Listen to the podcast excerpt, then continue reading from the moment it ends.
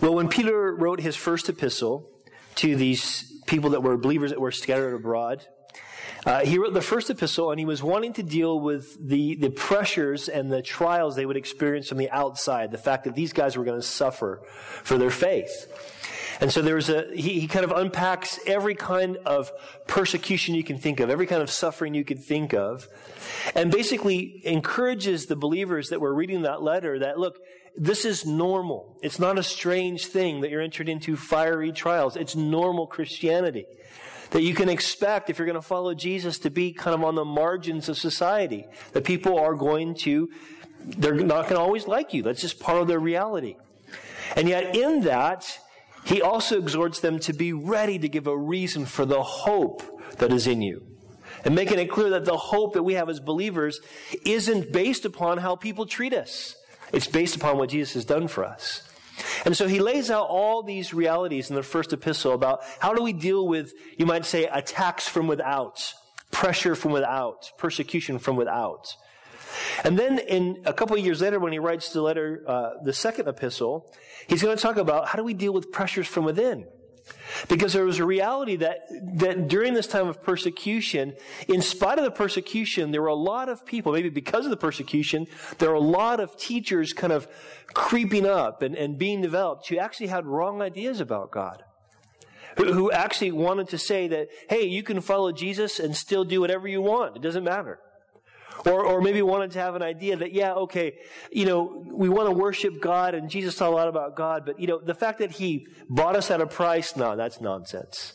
And denying just really key truths about who Jesus is and how He saved us and living a lifestyle that would actually draw people away from Jesus. And so Peter's going to write about that. He's going to write about how do we deal with this? How do we deal with sort of what happens when there's bad teaching or bad ideas creeping into the church? How do we deal with that? And so as we pick it up in the first four verses, really he's just kind of introducing himself and introducing really the first thing that we need if we're going to deal with false teaching. How do we deal with the, the, the trials that come from within? How do we endure to the end? How do we make sure that we're not going to be sucked away? And this is the first thing. We need to know Jesus. We need to know Jesus. So let's check out this letter. Peter identifies himself. This is what you would always do in an epistle because remember they weren't written in a, in a piece of paper but a scroll. So as you unroll the scroll, you can see this is from Simon Peter. And Peter identifies himself, notice, as a bondservant and as an apostle. Now this is great because we see here that Peter, he has an understanding that, that who he's following. He knows who it is that he serves. In fact, it's interesting that he calls himself a bondservant. This is a, a word that doesn't just mean slave, but it means a servant by choice. And, and many of the people that would have read his letters would have had a Jewish background and knew exactly what he was referring to. He was referring to the law of a bondservant in Exodus chapter 21. In Exodus 21, we see that, that there's this law that said that uh, a Jewish man could not enslave or make a bondservant of another Jewish man for more than six years. So in other words, if a person was in debt and needed to pay off their debts, they could put themselves into indentured servitude for six years, but then they had to be released no matter what. That was the law.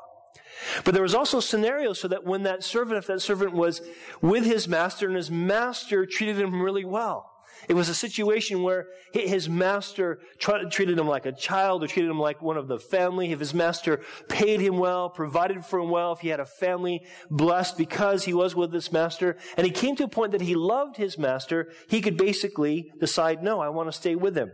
And this is what we read in Exodus 21 5. It says, But if a, if a servant plainly says, I love my master, my wife, and my children, I will not go out free, then his master shall take him uh, to the judges, and he shall also bring him to the door or to the doorpost, and his master shall pierce his ear with an awl, like the hole punch. Bam! And he shall serve him forever. So, this is biblical reason for body piercing. It's okay to do that, in case you were wondering.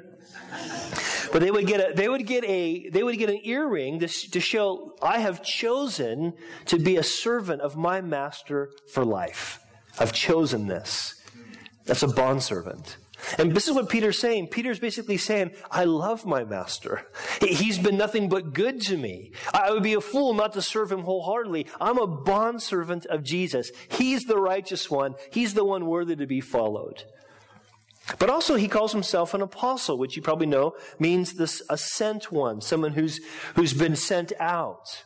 And he sees himself as someone who's been sent out by the Savior. And this is really important considering Peter's background. If you remember in John chapter 21, when uh, after Peter had denied Jesus three times, right? At the night that Jesus was crucified, he had denied him that night three times. No, I don't know Jesus. No, I don't know Jesus. And then after Jesus is crucified, then after Jesus is resurrected, you can tell Peter still kind of has the shame. He, he probably feels completely disqualified to be a follower of God anymore. And so there he is. He decides, I'm going to go back fishing. And he goes back fishing. Some of the apostles go with him to go back fishing. And they, as they're fishing, not catching anything, they look on the beach and there's some guy making breakfast. Guess who it was? It was Jesus after he resurrected. And so basically, Peter sees that he, he swims into him. He, they have breakfast together, and Jesus restores Peter. You guys remember the story in John 21, right? Where he says to Peter, Peter, do you love me? Tend my sheep. Do you love me? F- feed my sheep. Tend my lambs. Peter, Peter, do you love me? If you love me, then this is what I want you to do. Don't see yourself as disqualified. See me choosing you as your qualification. And so Peter, when he's writing this epistle, he knows exactly who he is. He is he's no one special. He's been sent by the one who saved him. He, he's chosen to be a bondservant because his master is so good. He knows exactly who he is. And it's interesting too because the way he greets these people he writes to shows that he knows that he's nobody special. It's Jesus who's special because he says, notice, to those, he writes to those who have obtained like precious faith. You might have a footnote in your margins or your version might say this, have received faith of the same value. In other words, Peter's saying, listen, I know I'm a, an apostle of our Lord and Savior Jesus Christ. I know that I'm his bondservant. I've made myself that. I've chosen to follow after him. But you need to know, I, I'm in right standing with, with him only through the same faith that you're the right, in the right standing with, with him in. In other words, the, the reality is, God saved me the same way He saved you. He, he declared me righteous the same way He declares you righteous. You see, here's the thing we have to understand, okay? We're talking about knowing Jesus. We need to understand that it's His righteousness, it's the righteousness of Jesus that provides our sufficiency. It's because He's the righteous one that we can say, okay, I'm going to be your bondservant because you called the shots. You tell me what to do because you know what's up. You're the righteous one. I can trust you. We can say to Him, Lord, will you send us where you want us to go because you've saved us? And there's nothing that we can lose that doesn't already belong to you. You've already saved us. And he understood, listen, that he was right with God. He says it really clearly, right? You've obtained like precious faith by, with us, how? By the righteousness of our God and Savior Jesus Christ. Now, by the way, this is one of the clearest, one of the clearest declarations of the deity of Christ in all of Scripture. It says, listen, notice, by the righteousness of our God and Savior. It's definitely referring to Jesus Christ as God. That's really important. Now, you might go, I don't know. I mean, okay, there might be a God out there, but can Jesus really be God? I mean, come on. How does that work? Well, without getting into all the theolog- theological reasons why that's the case or why we believe that, let me just say this. At least we know for a fact that Peter believed that. The one who walked close, closest with him one of his disciples believed. No, he's not just a great man. He's not just the Messiah. He's God the Son.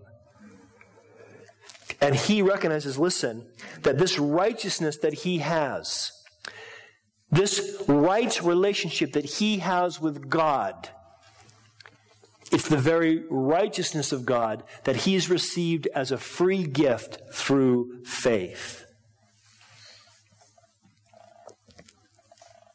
It's so important for us to get this. I mean, this is one of the this is one of the subtle areas that false teachers creep in. They we we have a hard time believing that God's grace could be that absolute. We have a hard time believing that that that God could actually look at us as we really are, and our selfishness and our greed and wanting to do what we want to do whenever we want to do it, and actually declare us innocent. How can He do that? He can do that because Christ paid the price. He absorbed our sin, listen, and gave us his righteousness. Theologians call it the great exchange. He took off our soiled, he took off our soiled garments and put on us his perfect, spotless robe and declared us righteous. And this is everyone, guys. Anyone who's received Christ as Savior is in this standing. Anyone is. I am no more right with God than you if you've believed in Jesus and I've believed in Jesus. The one who's been, who, who's received Christ five minutes ago is no less righteous than the one who received Christ 50 years ago. The one who, who has great faith and is doing great things for God is no more righteous than the one that has minimal faith and just is just knowing that, well, at least I'm right with God through Jesus. We are all saved by grace alone, through faith alone, in Christ alone. We are given a free gift of righteousness when we put our faith in Jesus. This is what Peter's saying. He's saying he's writing to these guys who have gone through a pretty tough time. He had to kind of tell them about how bad life is going to be following Jesus. But he's saying, listen, don't forget you have this like precious faith. You have the same faith of the same value as I have. I'm right with God the same way you're right with God.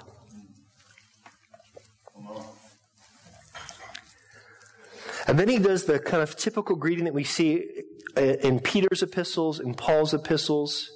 He says, grace and peace.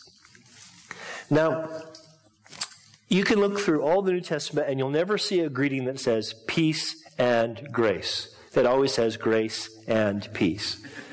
And there's a reason for this. You probably know this, but I'll, I'll, repeat it just in case. That the, the word grace, that was the way the Greeks would greet each other in their culture. They would say grace to you. It's the a word, the Greek word is charis. Charis to you. It means beauty or attraction or the favor of the gods be upon you. Grace be upon you. But the word became loaded theologically as Christians started using it. They kind of recognize that when they talk about the favor of God, they don't mean the gods as in the Greek gods. They mean the creator God. And if he gives us favor, listen, then that favor is completely unmerited. We, we can't earn it. It's just received freely. You following me? That's grace. Someone once called it God's riches at Christ's expense. Grace. So when he says grace to you, he's not just saying, hello, he's actually, he's actually wanting to give them, he's actually wanting to give them a reminder of, hey, this is what God has towards you. Grace. But also listen, you might know that peace was the way that Jewish people would greet each other. Now, the word here for peace, it's in the Greek, but if it would have been in Hebrew, it would have been the word shalom. And, and shalom doesn't just mean uh, there's no more hostility between two parties. It's bigger than that. Shalom means it, it holds this idea of everything being exactly as it ought to be. Things being completely restored as they're supposed to be. That's shalom. Now, here's the reality. The Bible says, listen, the Bible teaches that we have, we have peace with God. We have shalom with God. There's no war between us anymore when we receive the grace of God by faith. That's what the Bible teaches. That it's when we receive the grace of God, when we've said, okay, I know that I'm a sinner. I know that I can't approach this perfect God, this good God with my badness. Then something else has to happen. We realize that what that happened was God sent his own son to die for us so that our sins could be forgiven, so that our sins could be washed clean, as we said. Jesus paid it all. We sang that. So that when we believe that, He can declare us righteous. He can say, You are now in right standing with me. He can render us innocent because Jesus was innocent. And so when he says grace and peace, these are, this is a theologically loaded greeting. He wants them to think about this free gift of righteousness. Now, now listen, this is what the Bible teaches. Listen to Romans chapter 5, verses 1 and 2.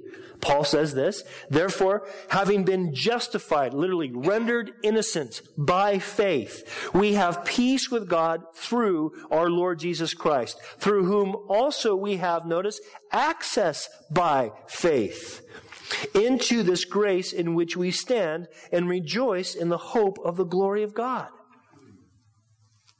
So, in other words, the same faith that, that we put in Jesus, we put our faith in Jesus. Okay, I can't save myself, but I put my faith that Jesus has done what's needed to save me. That same faith doesn't just give us a one time access to God, it gives us a permanent access to God.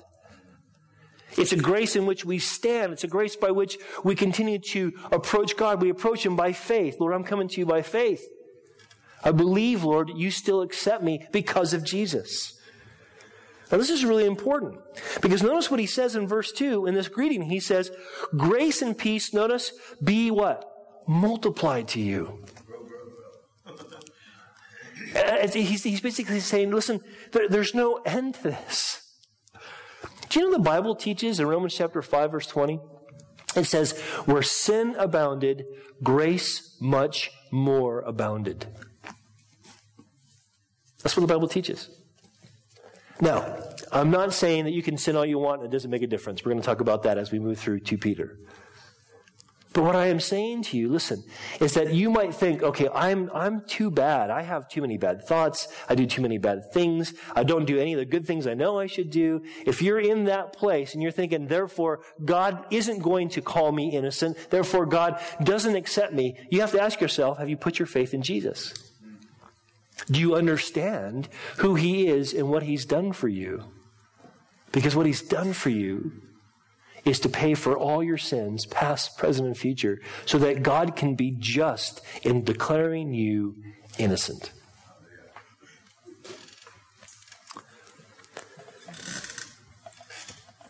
Now, Peter says in verse 2, he says this Grace and peace be multiplied to you, notice, in the knowledge of God and our Lord Jesus Christ. This word knowledge here is going to be come up again in verse 3. It's going to come up again a couple different times in this epistle. It's a Greek word, epignosis. You might have heard the word gnosis or ginosko. Who might have said that to you, or you might have heard me say that. And it's a word that means to, to know by experience. It's not just like I have a clear understanding or I see something as it's supposed to be. It's to know by experience. It's a relational word. It's kind of like when it says that, and Joseph did not know his wife. Doesn't mean he didn't see her ever or didn't know who she was. It means they had never had intimacy, had never had sexual relations before Jesus was born. And so to gnosis means to know somebody as they are. It doesn't always obviously refer to sexual relations, but it has to do with just knowing someone as they are. Epignosis means to know them so well that you would recognize them in a crowd. It's that kind of idea. I know exactly who that is. I epignosis them, you might say. And, and here's what's happening is that it, Peter is saying here, saying he's saying um, that what God's done is, or what he's what he's wanting to remind them of is, listen, grace and peace be multiplied to you as you know God better. See, here's something you have to understand. You cannot, once you've received Christ as your Lord and Savior, once you've been born of the Spirit, God's made you alive because you've put your faith in Jesus as your Lord and Savior. Once that happens, you can't become more of a child of God. You can't become more righteous in the sense of positionally. I have five children, as you know, and you know when my kids were when my kids were conceived, they were my kids. Boom, it's a done deal. They're born, there's a birth certificate. Legally, they're my kids. Guess what? They're now older. They're still my kids. No less, no more. They're still my kids. They're in a position in my family that cannot be broken. Now, we can have degrees of closeness. We can have degrees of fellowship.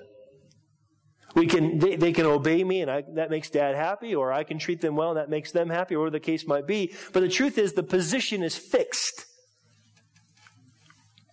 So here's the thing when he says grace and peace be multiply you in the knowledge of God, he's saying because you're in this fixed position, because you can say, look, I, I want to know God as he is, I want to recognize him more and more. From that fixed position, keep drawing closer to him.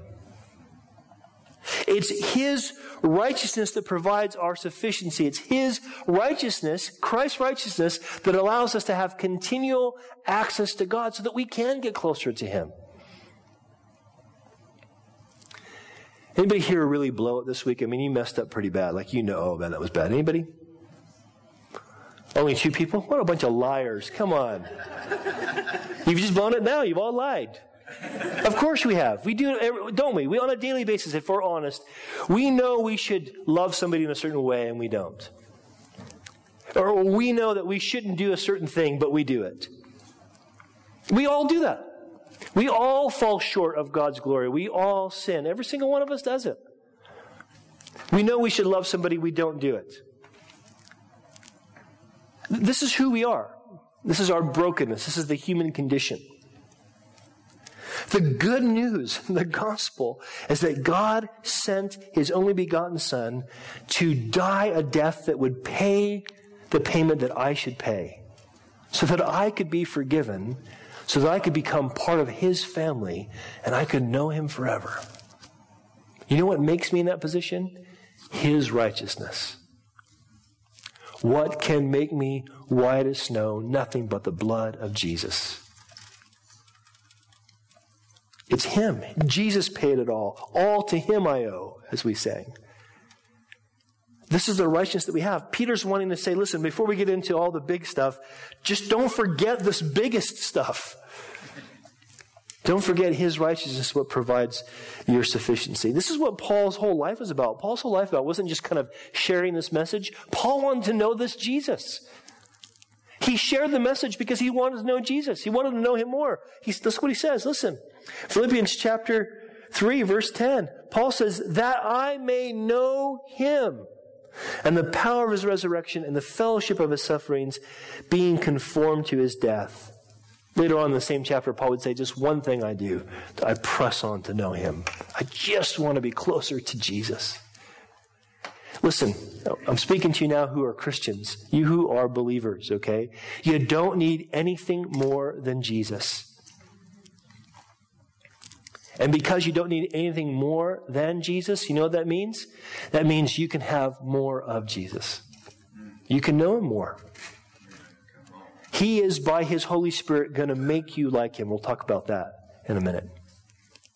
So He greets them this way. Grace and peace be multiplied uh, to you in the knowledge of God uh, and of Jesus our Lord. And then he says in verse 3, notice, as his divine power has given us all things that pertain to life and godliness. So his righteousness provides our sufficiency, but listen also, it's his power that provides our ability. His righteousness provides our sufficiency, his power provides our ability. This is important because there are commands in the New Testament. God commands us to do things. He doesn't say, if you feel like it, if you can get around to obedience, that would be nice. No, he says, you need to do this. But everything he commands us to do, listen, he gives us the power to do. So here's what he says He says, His divine power has given us all things that pertain to life and godliness. All things. One word in the Greek, all. And the Greek word here for all means all. all things. Everything that we need. Everything that we need. In other words, His power, listen, what He's qualified us for, what He's accomplished in our behalf, the fact that we can be filled with His Holy Spirit, that is completely sufficient for godly living. You don't need like a five step seminar. You just need to walk with Him. Hey, teaching's helpful. Obviously, that's why we do it every Sunday. But what you need is what He's provided. He says, listen, all things that pertain to life and godliness. And this is important because what happens is sometimes we can begin to think, you know, if I only had this, then I'd actually walk with God. What don't you have?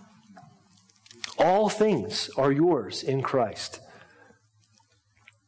He says, as his divine power has given us all things that pertain to life and godliness. Everything we need comes, is, is already provided as his power delivers it to us. And here's how it comes through. Through the knowledge, the epignosis of him who called us by knowledge, by glory and virtue. In other words, listen. Not only are we completely, His power is completely sufficient for godly living, but also His power is accessed, listen, through continuing relationship. That's how we access the power of God.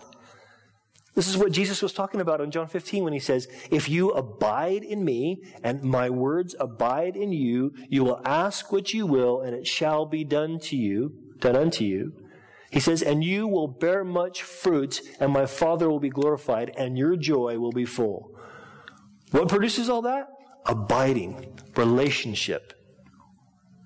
What qualifies for us for relationship? What he did for us on the cross. Nothing more, nothing less his death and resurrection. See, this is why this is why certain disciplines that we might encourage you to, to are really important.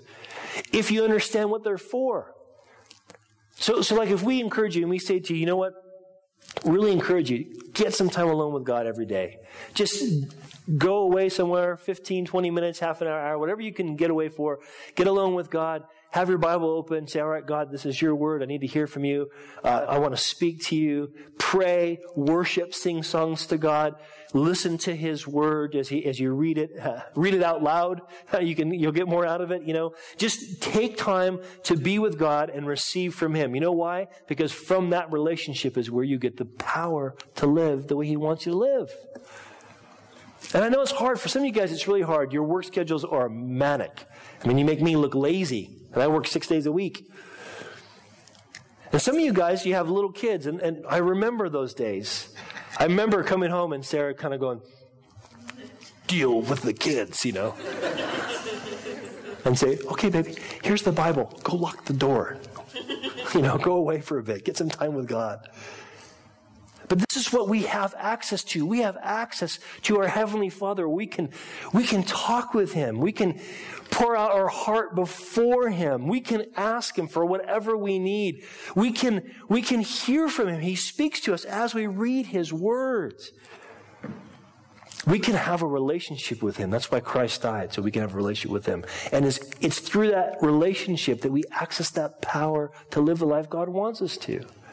See, we think when we're having that relationship, okay, I'm doing I gotta do this, I gotta do this other thing, this other thing. And we look at it as just this duty.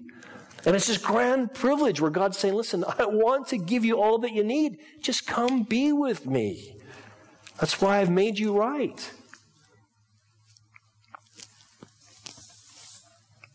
Can you imagine if, after months of me pursuing my wife, Sarah, convincing her that she should marry a man who will be bald one day,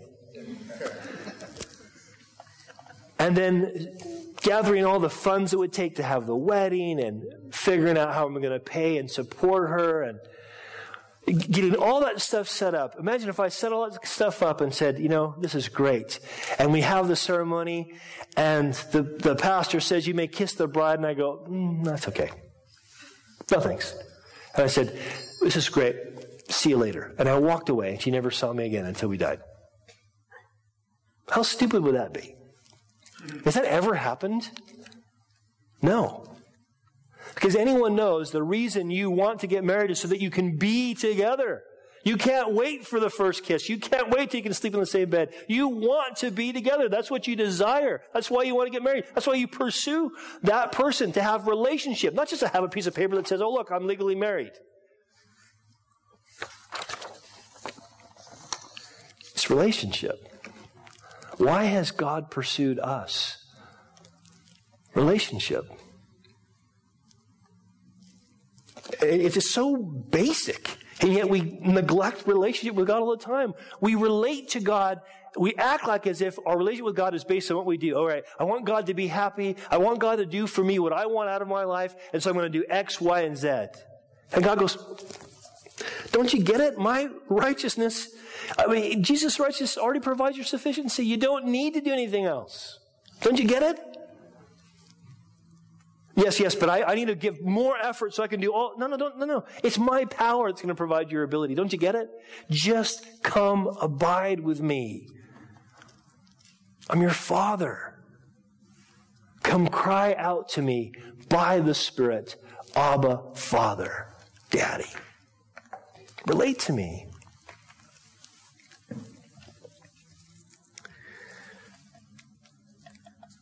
Now, it's interesting because when, when Peter says this, as his divine power has given us all things that pertain to life and godliness, through the knowledge of him, through this relationship, he, he says, Who, speaking of Jesus, who called us by glory and virtue. Some versions uh, make it sound like he called us to glory and virtue. Now, that, that wouldn't be wrong, but I don't think that's what it's saying here. I think it's right when the New King James says he's called, he's called us by glory and virtue. In other words, listen, this power to live this life that God has for us, to have this relationship with Him, is what we see demonstrated in the life of Jesus. So that when, when it says He called them, Jesus called each of us by glory and virtue. I mean, this, isn't this a reality? when it's when we see Jesus as he is that we know it's him we have to trust.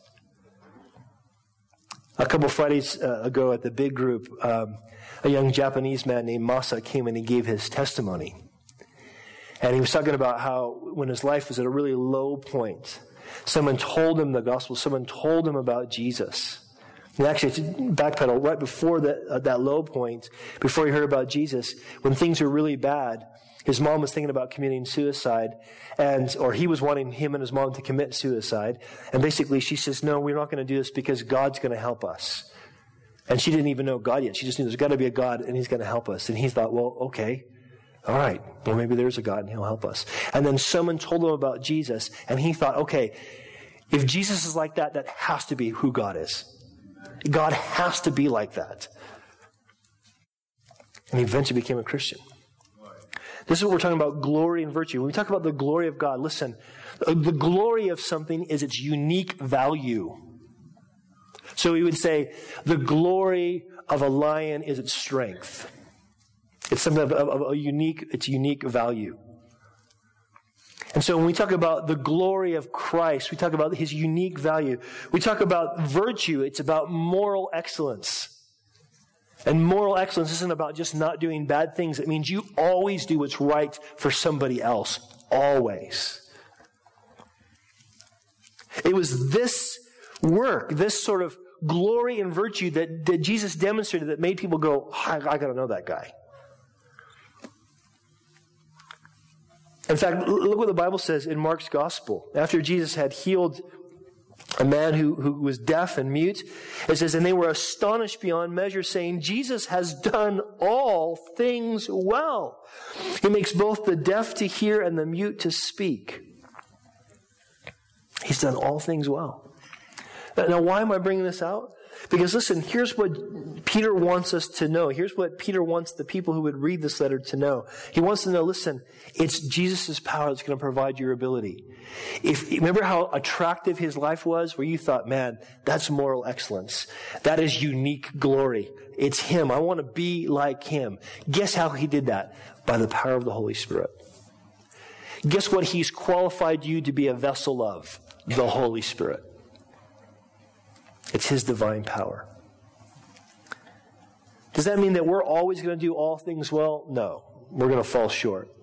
But it means this listen, it means the way forward is not more effort, work harder. It's abide. It's abide.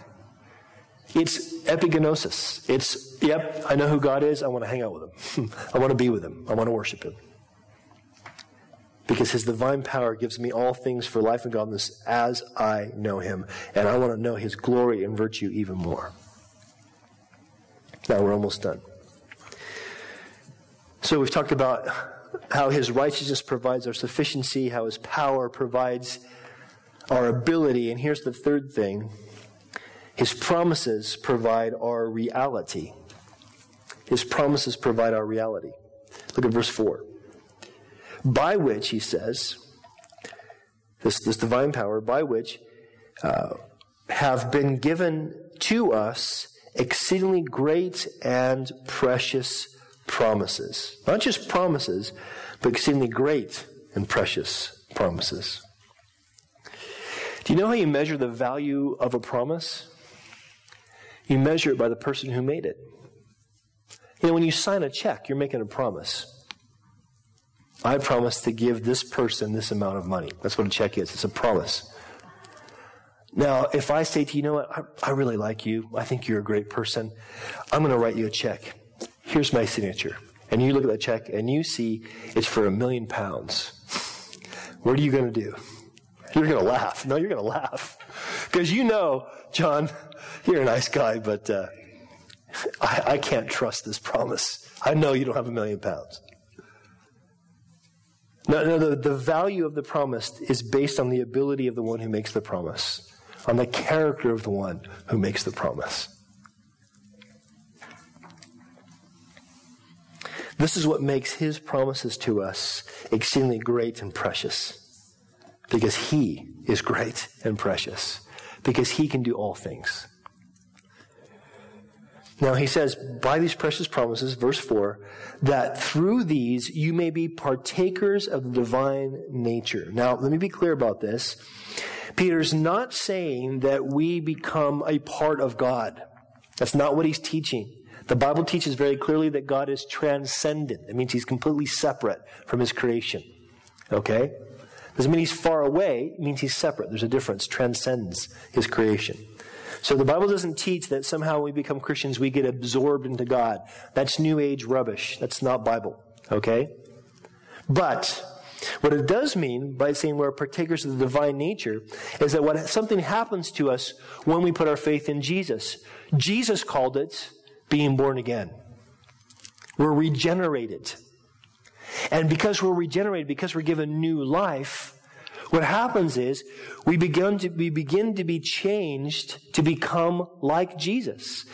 We, be, we begin to be partakers in the divine nature in the sense that we become like Him. We become more godlike. Again, not like I'm Superman and I'm going to fly and have supernatural powers. I'm not talking about that. I'm talking about in his character, in his moral excellence. That he teaches us to love the Father the way he loves the Father. He teaches us to love each other the way he loved other people. That's what he does. That's how we partake. That's the partaking of the divine nature. Now, that sounds nice, but sometimes, let's be honest, it doesn't feel true, does it? Particularly the divine nature. That's a nice idea, but uh, I'm still pretty much a jerk. And more than that, the people that go to that church, they're pretty much jerks as well. So, I don't know if anybody's been actually been partaking of the divine nature. Sometimes what we do, even as believers, is we base our faith on our experience. Reality for us is what we can feel, taste, touch, observe. That's reality. But that's not at all what we're called to. God doesn't call us to a blind faith, but God does call us to a faith that isn't based on what we can see. It's based on what He said. It's based on what he's revealed about himself. Again, it's not just based on what it says in a book. It's based on the one who is the subject of the book, Jesus, an historical figure who claimed to be God and proved it through his death and resurrection. Now, here's the reality. God's calling us to say, all right, Lord, here's how I feel, but here's what you say. And what you say is reality. What you say is reality.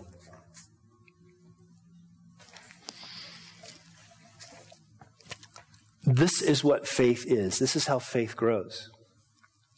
If your faith is based on what you're feeling today, you're going to be all over the place. The faith that God's calling us to is a faith that will take Him at His word, that will trust the character of Him who revealed Himself through Jesus.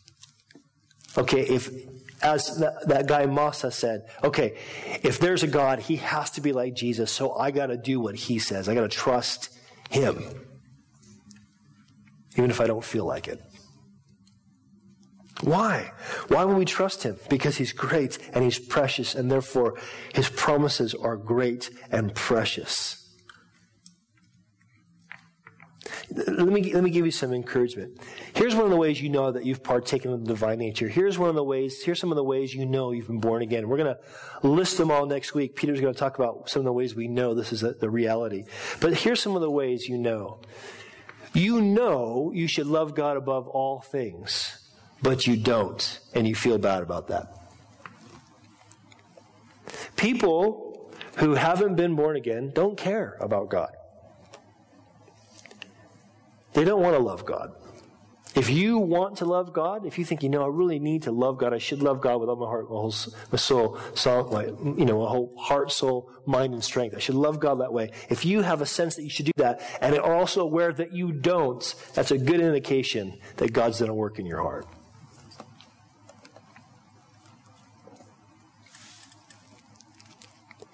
If you get excited, if you get blessed if you find great release every time you hear the gospel explained again. Yes, I'm righteous by faith. Hallelujah. That's a good indication you've been born again. You've partaken of the divine nature. But if I'm saying these things to you and you're like, interesting ideas, but I don't care, you probably need to, know you probably haven't been born again, even if you can repeat the gospel back to me. Even if you can say, yeah, okay, I understand. To be a Christian means I believe Jesus died for my sins and rose from the dead. Yeah, I get that. But there's no change in your heart. There's no, I want to love God because of that. There's no, man, I'm so thankful I'm saved by grace alone through faith alone in Christ alone. If that's not there, you probably haven't partaken of the divine nature. And I don't say that to push you away. I say that to draw you in. I say that to say, today can be the day. You can receive like precious faith. You can receive faith of the same value if you're willing. See, here, here's, here's the promise of God. Listen to this. Romans chapter 8, verse 29. Here's the promise of God. For he, for whom he foreknew, he, being God, also predestined to be conformed to the image of his Son, that he, Jesus, might be the firstborn among many brethren. In other words, listen, here's the promise of God.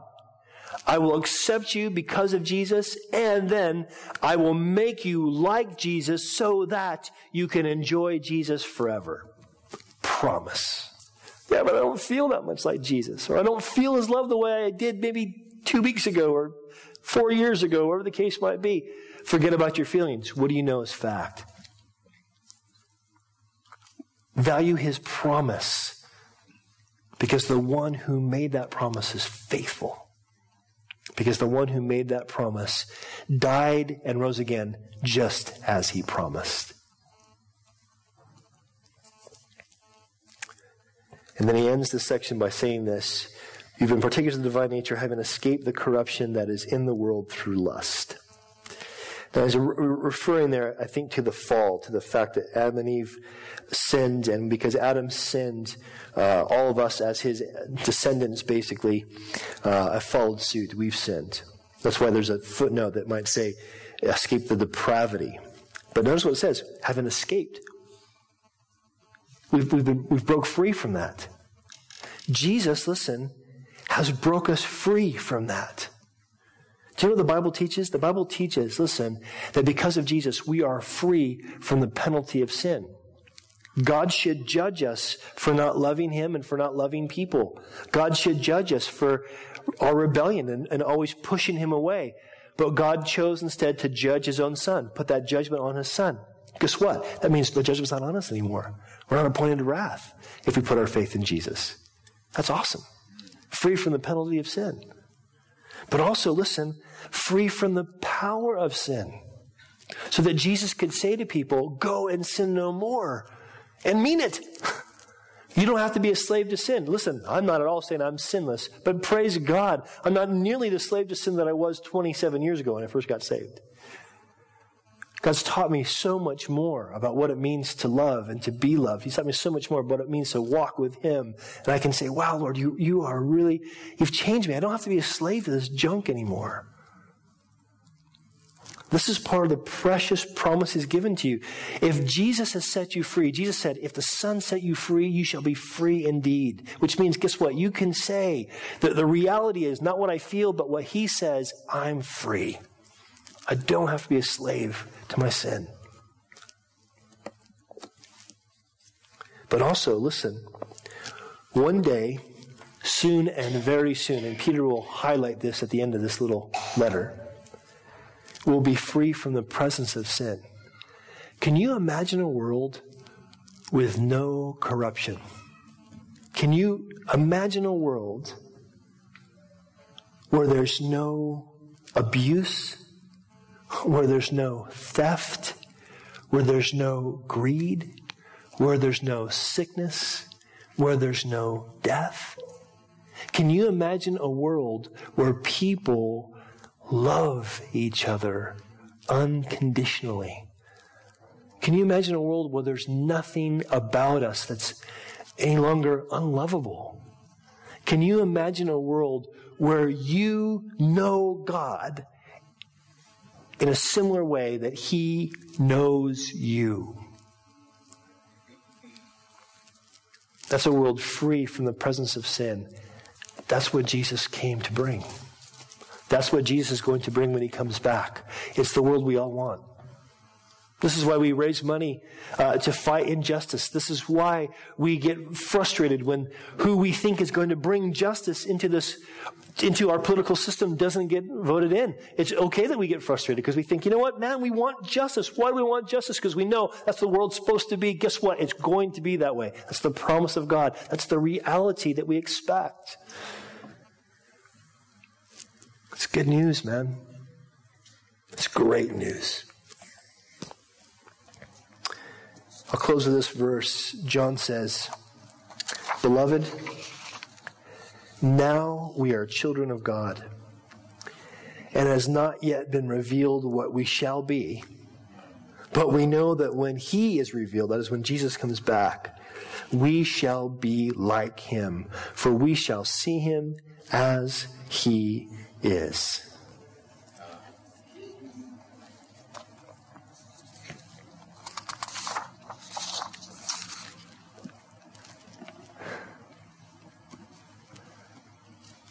Peter is writing to people who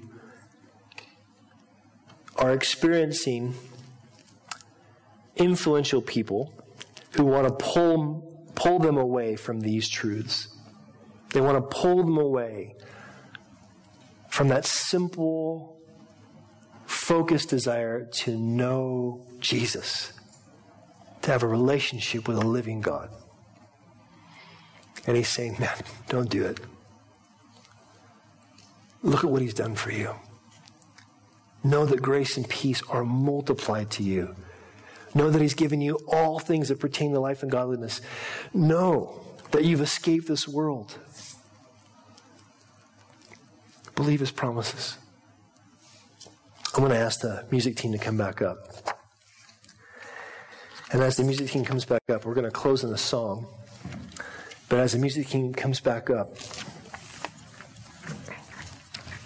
I want to ask you a very serious question. And, I, I'm addressing this question to those of you who either know you, you are not born again or wonder if you actually are born again. In other words, those of you who know you haven't yet put your faith in Jesus or think you understand about Jesus, but you don't know if he's actually saved you, be in a particular divine nature. So it's you I want to address first. And I want to address, I want to address you this way because I'm so thankful someone addressed me this way back when I was 18 years old. And that is, is that I, want to just ask you a really simple question. I, okay, two simple questions. One, do you want that world? Seriously. Forget about if you think it can happen or not. Do you want that world? That world where justice is complete, righteousness reigns, people live in love with one another. People know God as He actually is and enjoy Him forever. Do you want that life? The second question I would ask you, if you ask, especially if you answer the first one, yes. The second question I would ask you is this What is keeping you from putting your trust in Jesus? And I mean that seriously.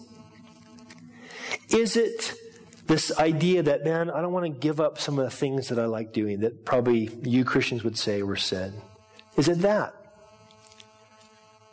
Honestly, ask yourself is it worth not having that world to have whatever little pleasure you're going to get from that sin? Is it, well, I have all kinds of questions. How do we know we can trust the Bible? How do we know this? How do we know that? Awesome. Ask. Our whole Sunday night service is there so that we can have a short teaching and then you can ask whatever questions you want so that we can help you know there are answers for these questions. Is it, well, I just don't know what to do next? Because if it's that, the Bible says, listen, if we confess with our mouth the Lord Jesus, to confess means to say the same thing as. So if we say the same thing about the Lord Jesus that God says about him, so if we confess the Lord Jesus with our mouth and believe in our hearts, we shall be saved. If we confess, yes, Jesus is God the Son, and his death paid for my sin, and he did rise from the dead. If we believe that, God says he'll save us. The Bible says, call the name of the Lord and you shall be saved, which means you can right now in your seat say, all right, God, I believe that. I'm taking out your word. That bald headed guy said, this is true. I'm going to, I'm going to believe what the word says. Save me. I want a relationship with you. And God will do it. Now, before we close with this last song, I want to address the rest of you guys that are believers. Have you, have you let slip your relationship with God? Have you forgotten that you've been forgiven of all your sins? Have you forgotten that you've been given this place of righteousness in Christ, this that He's rendered you innocent? Have you stopped seeking Him? Because you have, if you have, man, turn back to Him today.